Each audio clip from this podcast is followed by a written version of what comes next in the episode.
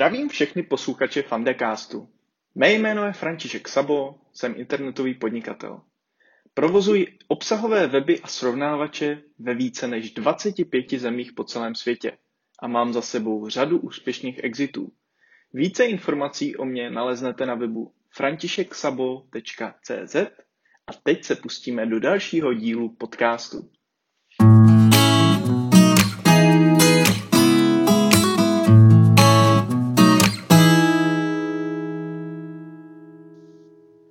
Dnešní téma se jmenuje faily. Failu mám za sebou za celou svoji podnikatelskou dráhu mnoho a mnoho. Ze začátku to pro mě bylo těžké. Mm, chtěl jsem se failům spíš vyvarovat, ale postupem času jsem zjistil, že se z nich člověk může hodně poučit, naučit a že když k ním dobře přistupuje, tak faily můžou být v určitém ohledu i vlastně spásou a dobrý prvek, jak se něco nového naučit. První fail, ten datuji asi nej, jako úplně nejdál, je vlastně práce pro klienty. Začal jsem tvořit webové stránky, klasika na zakázku ještě na vysoké škole, když jsem si založil živnostenský list, tuším, že ve druháku. Když to tak počítám, tak už vlastně je to kolem 12 let, co podnikám, co mám živnostenský list. To není krátká doba. Nicméně, abych se vrátil zpátky k tématu, práce pro klienty mi dala mnoho, protože vlastně zjistil jsem, že je to disciplína, při které musíte umět jít z kůží na trh, musíte se umět prodávat, což mi vlastně nikdy nešlo a dodnes nejde. A bylo to pro mě hodně těžké, hlavně když jsem narazil na několik prvních klientů, kteří uh, si vymýšleli strašně často různé uh, doplňující funkce, ale uh, za více práce už nechtěli dál platit. Uh, špatně jsem si uh, ze začátku vydefinoval s nima, jaká bude vlastně, jaký bude rozsah té práce a to mě stálo spoustu času, nervů, a nakonec i peněz, protože mm, stalo se mi, myslím, dokonce dvakrát z těch deseti zakázek, které jsem na tvorbu webu měl, že jsem nedostal zaplaceno. Což pro mě bylo něco nečekaného vůbec. Jsem ani si nedokázal představit, že by za, někdo za práci posléze vůbec nezaplatil, přitom jako kdyby všechno si přebral. A využíval to. Takže velké poučení pro mě.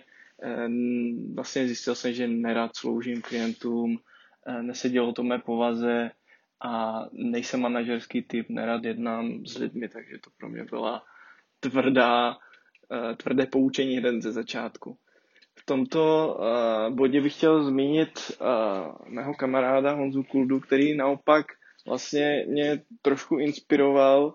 Jo, ukázal, jak by se to asi mělo dělat. Honza je výborný grafik, provozuje aktuálně nástroj na projektové řízení Freelo.cz a když, když jsem s ním spolupracoval, poptával jsem jeho služby, tak uh, jasně vždycky uh, se muselo vyspecifikovat, co chceme, on to dodal a vlastně nějaké licitování o tom, že by se to mělo předělat. U grafiky je to ještě o to těžší, že vlastně každý rozumí grafice, každý chce posunout uh, tlačítko někam jinam, udělat jiný odstíl barvy a tak dále. Tak to u něho moc nefungovalo a, a považuji to za jako vysokou formu profesionality, protože on vždycky dokázal vysvětlit, z jakého důvodu to přesně takhle udělal. A vlastně nějaké úpravy byly v podstatě eliminovány. Když to člověk umí dobře vysvětlit, proč to tak udělá, tak vlastně se pak nemusí bavit s těma klientama a o nějakých úpravách. I když samozřejmě by mělo sloužit klientovi, ale a jít na to chytře jak Honza, to, to pro mě byla inspirace. Další uh, z velkých failů byl vlastně první větší projekt Shopia.cz, do kterého jsem se pustil eh, s dvěma partnery. Byla to, byl to agregátor e-shopů na základě jejich RSS eh, a XML feedů nebo API jsme stahovali produkty, ti jsme integrovali do takového velkého nákupního portálu a přes přeposílání objednávek, případně dropshipping jsme jim zasílali objednávky od zákazníků. Byl to vlastně projekt, při kterém jsem měl ze začátku eh, budget, který eh, pro mě byl docela vysoký, bylo to řádově 100 tisíce a já jsem měl vybudovat vlastně technicky od začátku ten projekt eh, s vývojáři, řešil jsem grafiku a, a nakonec vlastně to nedopadlo z důvodu toho, že jsem si úplně správně na začátku nevydefinoval s dalšími partnery eh, své úlohy, takže mm, všichni si myslí, že vlastně všechno je v pohodě, každý jako bude něco dělat, ale ve finále to tak pak nevypadalo a vlastně jsme si tak jako fušovali do řemesel, Kdybych to měl dělat odznova, tak jasně na začátku zvolím, kdo má na starosti vývoj, kdo projekt, kdo, dejme tomu, účetnictví, kdo eh, finance, a, kdo pak třeba domluvání nových partnerů a tak dále. Takže tohle bylo první velké poučení.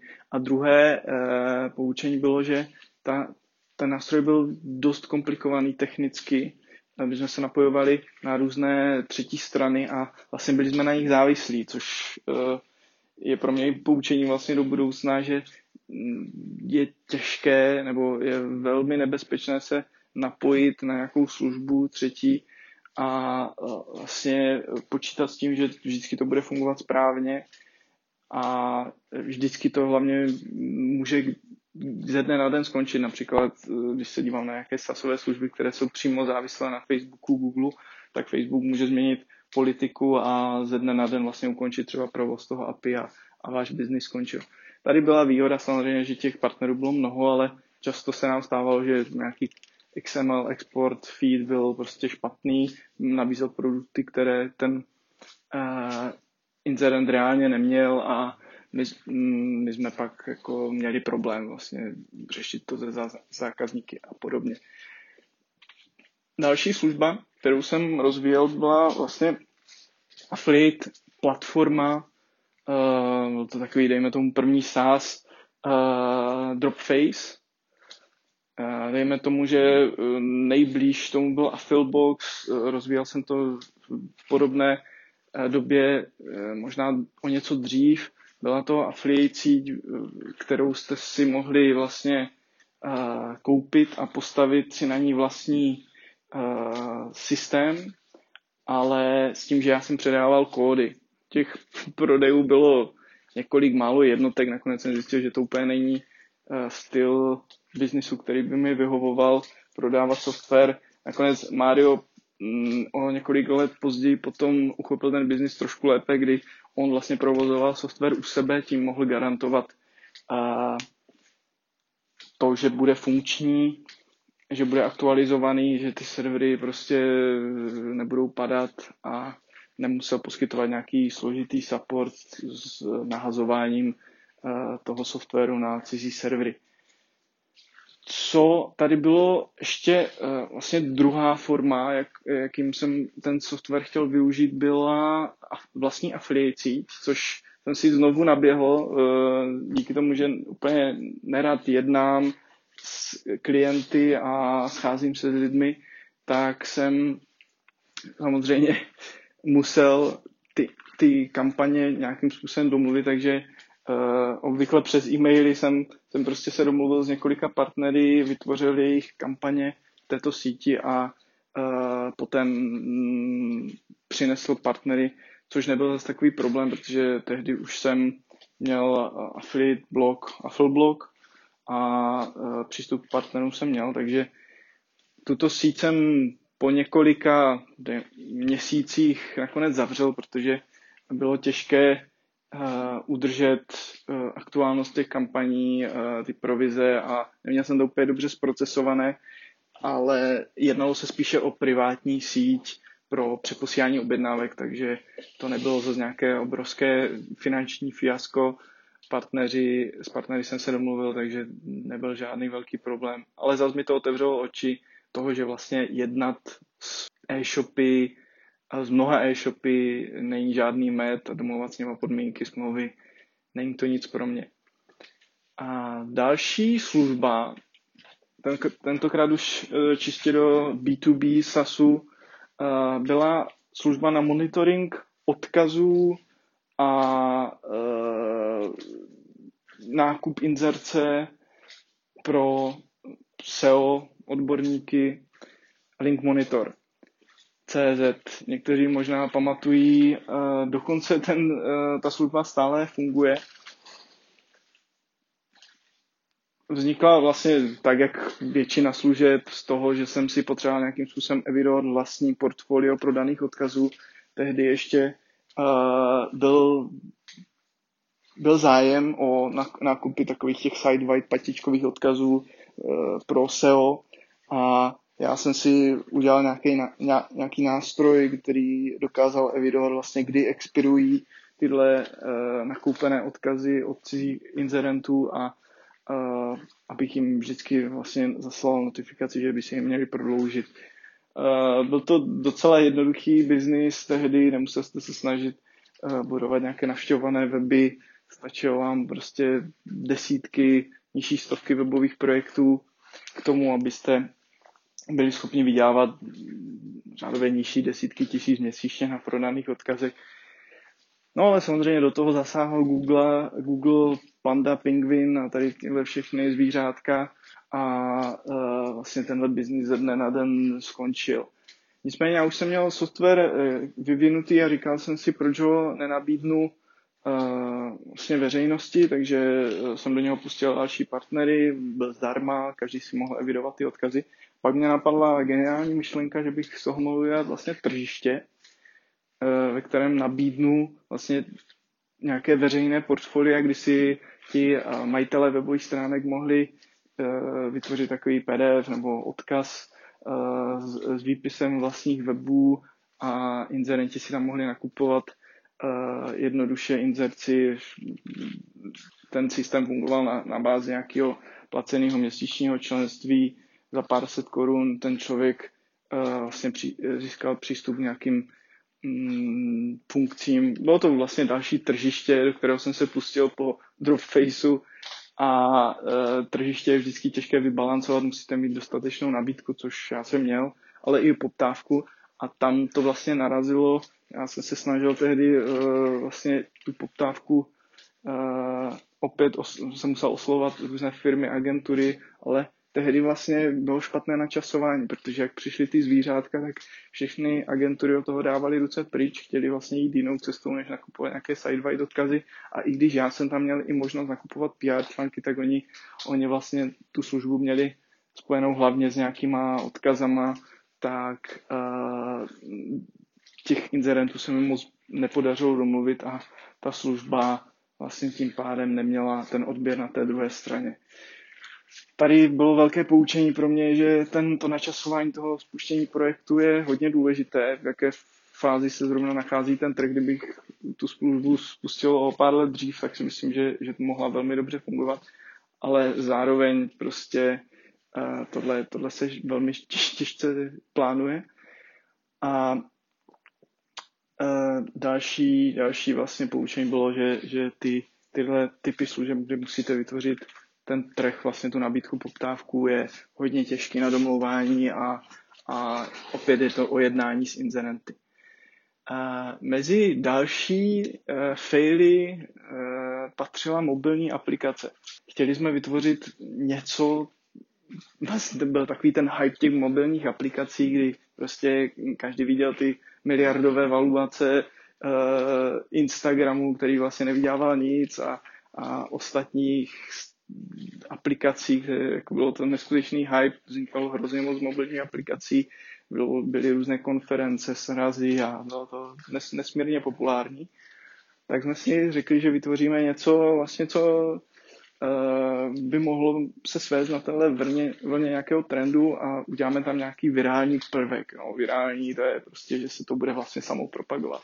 Udělali jsme mobilní aplikaci na iOS, která vlastně sloužila k zaznamenávání nějakých veřejných slibů. Vy jste si za, uh, nastavili veřejný slib, který vlastně vycházel z knihy Roberta Cialdiniho Veřejný závazek, zbraně vlivu, kdy když vlastně veřejně vyslovíte, publikujete nějaký závazek, tak vás to více motivuje k tomu, abyste ho splnili. No a co se nestalo, my jsme vlastně na tomhle virální efektu postavili marketing, což se nejevilo úplně jako špatný nápad ze začátku, jak máte ty uh, obrovské očekávání, jak všichni vám utrhnou ruce za tak skvělou mobilní aplikaci. My jsme aplikaci vypublikovali, měli jsme samozřejmě i nějaké další marketingové plány, že oslovíme různé uh, servery, které um, tady tyhle informace propagují a tak dále. No ale nestalo se nic. Aplikaci si stálo samozřejmě pár stovek lidí z Česka, nakonec to byly nižší tisíce lidí celosvětově, ale uh, díky tomu, že neexistoval žádný monetizační model, tak my jsme nemohli vlastně nakupovat tehdy ještě docela relativně levnou reklamu třeba na Facebooku na stahování mobilní aplikací a uh, ta aplikace vlastně reálně skončila. A tady, tady bylo klíčový vlastně poučení toho, že, že na, vira, na viralitu vlastně se nemůžete nikdy spolehat, že to nemůžete zařadit vůbec ani náhodou jako základ marketingu, to, je, to může být možná nějaký vedlejší efekt, ale nějaký business model základní, jak, jak chcete financovat tu reklamu, uh, musí být, stejně bez toho to nejde. A uh, ten efekt virality prostě uh, není něco, s čím můžete počítat. Mezi po, jedny z posledních větších failů považuji vlastně pestrý jídelníček, jinak ono by se to dalo považovat za úspěch i neúspěch. Uh, konec jsme projekt úspěšně prodali, ale uh, v průběhu toho projektu budování vlastně té firmy, kterou jsem měl s Michalem Vávrou, s kamarádem a filákem, s kterým doteďka prostě konzultujeme spoustu věcí a jsme v kontaktu, tak a se stalo to, že vlastně projekt z miniaturního afil webíku, který tvořil lídy pro výživové poradenství, vyrostl ve firmu vlastně v maximálním píku o nějakých 20 lidech a uh, o nějak, jako spoustu a spoustu tiketů na podpoře a, a spoustu a spoustu tiketů na vývoji dvou vlastně full-time programátorech a mnoho dalšího a to, to se mi úplně nelíbilo. Jako ten, ten růst byl samozřejmě veselý, všechno fungovalo, ale když pak zjistíte, že musíte organizovat, manažovat spoustu lidí,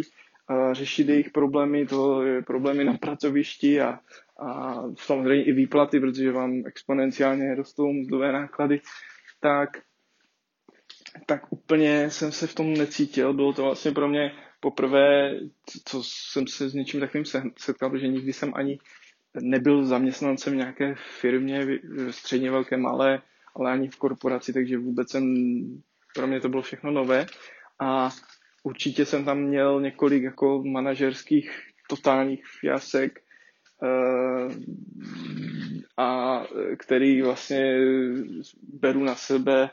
Eh, je, je důležité i samozřejmě si umět vybírat lidi do týmu a tady byl problém, že vlastně všechny lidi jsme zháněli do poměrně malého severočeského městečka a ten výběr samozřejmě na tom trhu práce je malý, když, uh, když hledáte nějakou takovou specifickou uh, IT technologickou uh, službu. Takže z tohohle si beru po naučení, že úplně pro mě není eh, vhodné budovat nějaké větší týmy, nějaké větší produkty, a, um, ale beru to jako jednu z nejdůležitějších zkušeností, protože vždycky to byl nějaký můj sen, vždycky jsem si dřív uh, maloval, jak by bylo skvělý vybudovat velkou firmu a, a něco, co prostě bude, co mě přežije a nějaký další Apple a Amazon a ale když vlastně zjistíte, že ta cesta k tomu je hodně klikatá, hodně um, náročná a uh, ten hlavní předpoklad je vlastně ten management lidí, tak, tak se vám to hodně pak změní a, a ty priority se trošku posunou. Uh, mezi poslední fail uvedu projekt Coinario, což uh, je srovnávač kryptoměn, katalog kryptoměn, který jsem spustil v roce na konci roku 2017 v tom největším hypeu. A byl to, eh, nebo stále je, je to projekt, který je aktuálně spíš hibernovaný, uspaný, nějak dále jej nevyvíjíme, ale můžete se na něj podívat a měl by fungovat.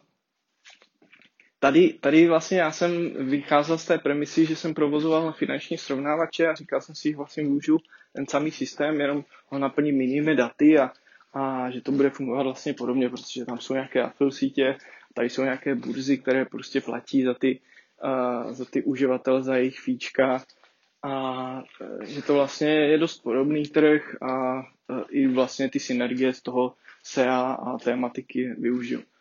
A rovnou jsem se pustil do anglické mutace, protože jsem si říkal, že nebudu troškařit, nemá smysl se zabývat nějakýma menšíma trhama, než jsou anglicky mluvící země.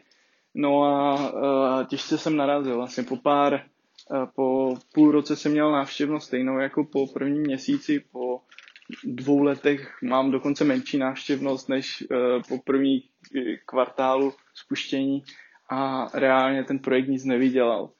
Eh, narazil jsem na to, že ta Amerika je velmi konkurenční, velmi náročný trh, hlavně když se podíváte na vlastně výsledky vyhledávání Google třeba v Americe, tak jako organické výsledky byste těžko pohledali.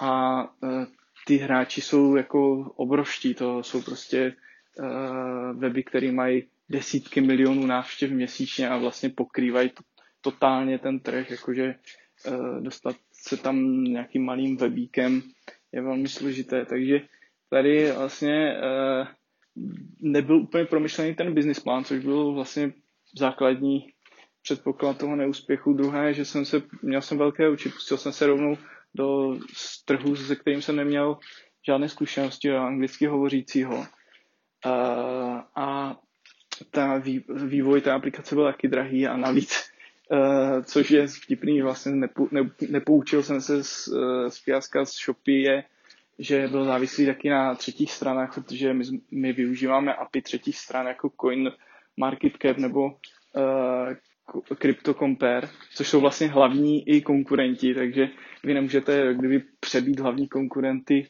tím, že budete využívat jejich API. Jo. Takže, hm, tam tohle úplně promyšlené nebylo a nedopadlo to. Dotazy. Jakub na Twitteru se ptá, kdy se rozhodnou, že projekt nikam nevede a vyvarovat se klasickému, ještě zkusím tohle a uvidím. U mě to bylo vždycky docela jednoduché, protože to bylo hodně o pocitu a o číslech. Takže když jsem cítil, že už, eh, kdyby ten projekt, že už jsem vyzkoušel všechno, co jsem, dejme tomu, mohl, co bylo v mých silách a zároveň eh, tam nebyla nějaká ta trakce, to znamená, že eh, vůbec to nerostlo ani, ani jako kdyby o jednotky, naopak to třeba začalo stagnovat, klesat v návštěvnosti, v příjmech, tak uh, jsem obvykle projekt prodal nebo, nebo uspal, hibernoval. Obzory se na Twitteru ptá, jak máte nastavenou hranici, kdy je projekt úspěšný a kdy už ne, a jak přistupujete k projektům s průměrnými uh, výsledky.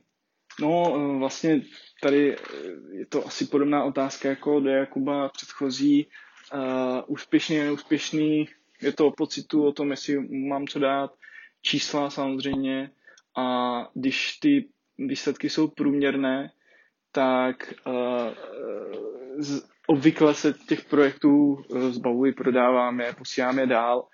Uh, další přístup je, že si je prostě necháte, pokud vám žádný čas neberou, aspoň něco málo vydělávají, tak si je necháváte jako nějakou, dejme tomu, pasivní příjem, ale já, já nechci moc, ať mi to bere nějakou mentální energii a spíš posílám dál. Marek na Facebooku. Nějaký největší poučení z každého failu a taky motivace, proč pokračovat.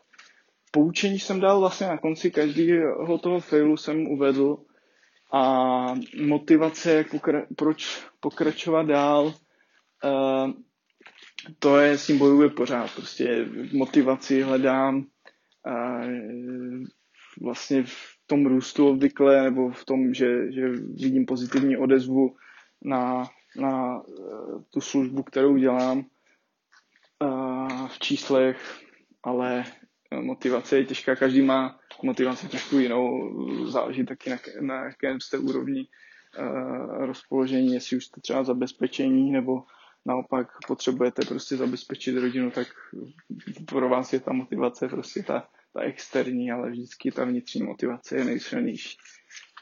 Uh, na závěr bych chtěl vlastně uvést, že všechny tady tyhle faily mi pomohly vlastně určit svoje silné a slabé stránky. Možná by to bylo mnohem levnější a kratší, kdybych využil nějaký uh, test silných a slabých stránek, jako jsou různé ty Gallup testy a tak dále, ale uh, já tomu moc nevěřím a, a právě vždycky si radši tím vším vždycky projdu na vlastní kůži a jasně jsem vydefinoval nějaké vlastně moje priority, silné, slabé stránky, to, co chci, to, co nechci.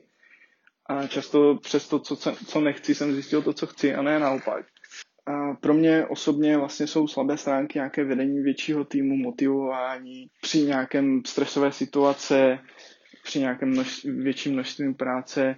Naopak uh, spíše jsem zjistil, že, že mi vyhovuje malý tým, jednotky lidí, že jsem dobrý v dotahování, že mám dobrou spolehlivost, jednoduchý produkt, jednoduše škálovatelný a spíše deleguju ty svoje slabé stránky na někoho jiného. Takže to by pro dnešní díl Fandacastu o failech bylo všechno. Doufám, že se vám díl líbil. Pokud ano, tak mu dejte like na Soundcloudu, Eh, komentář na iTunes nebo na Spotify. Budu moc rád za vaše názory, jak tento podcast vylepšit a budu se na vás těšit moc příště. Mějte se krásně a, a slyšenou.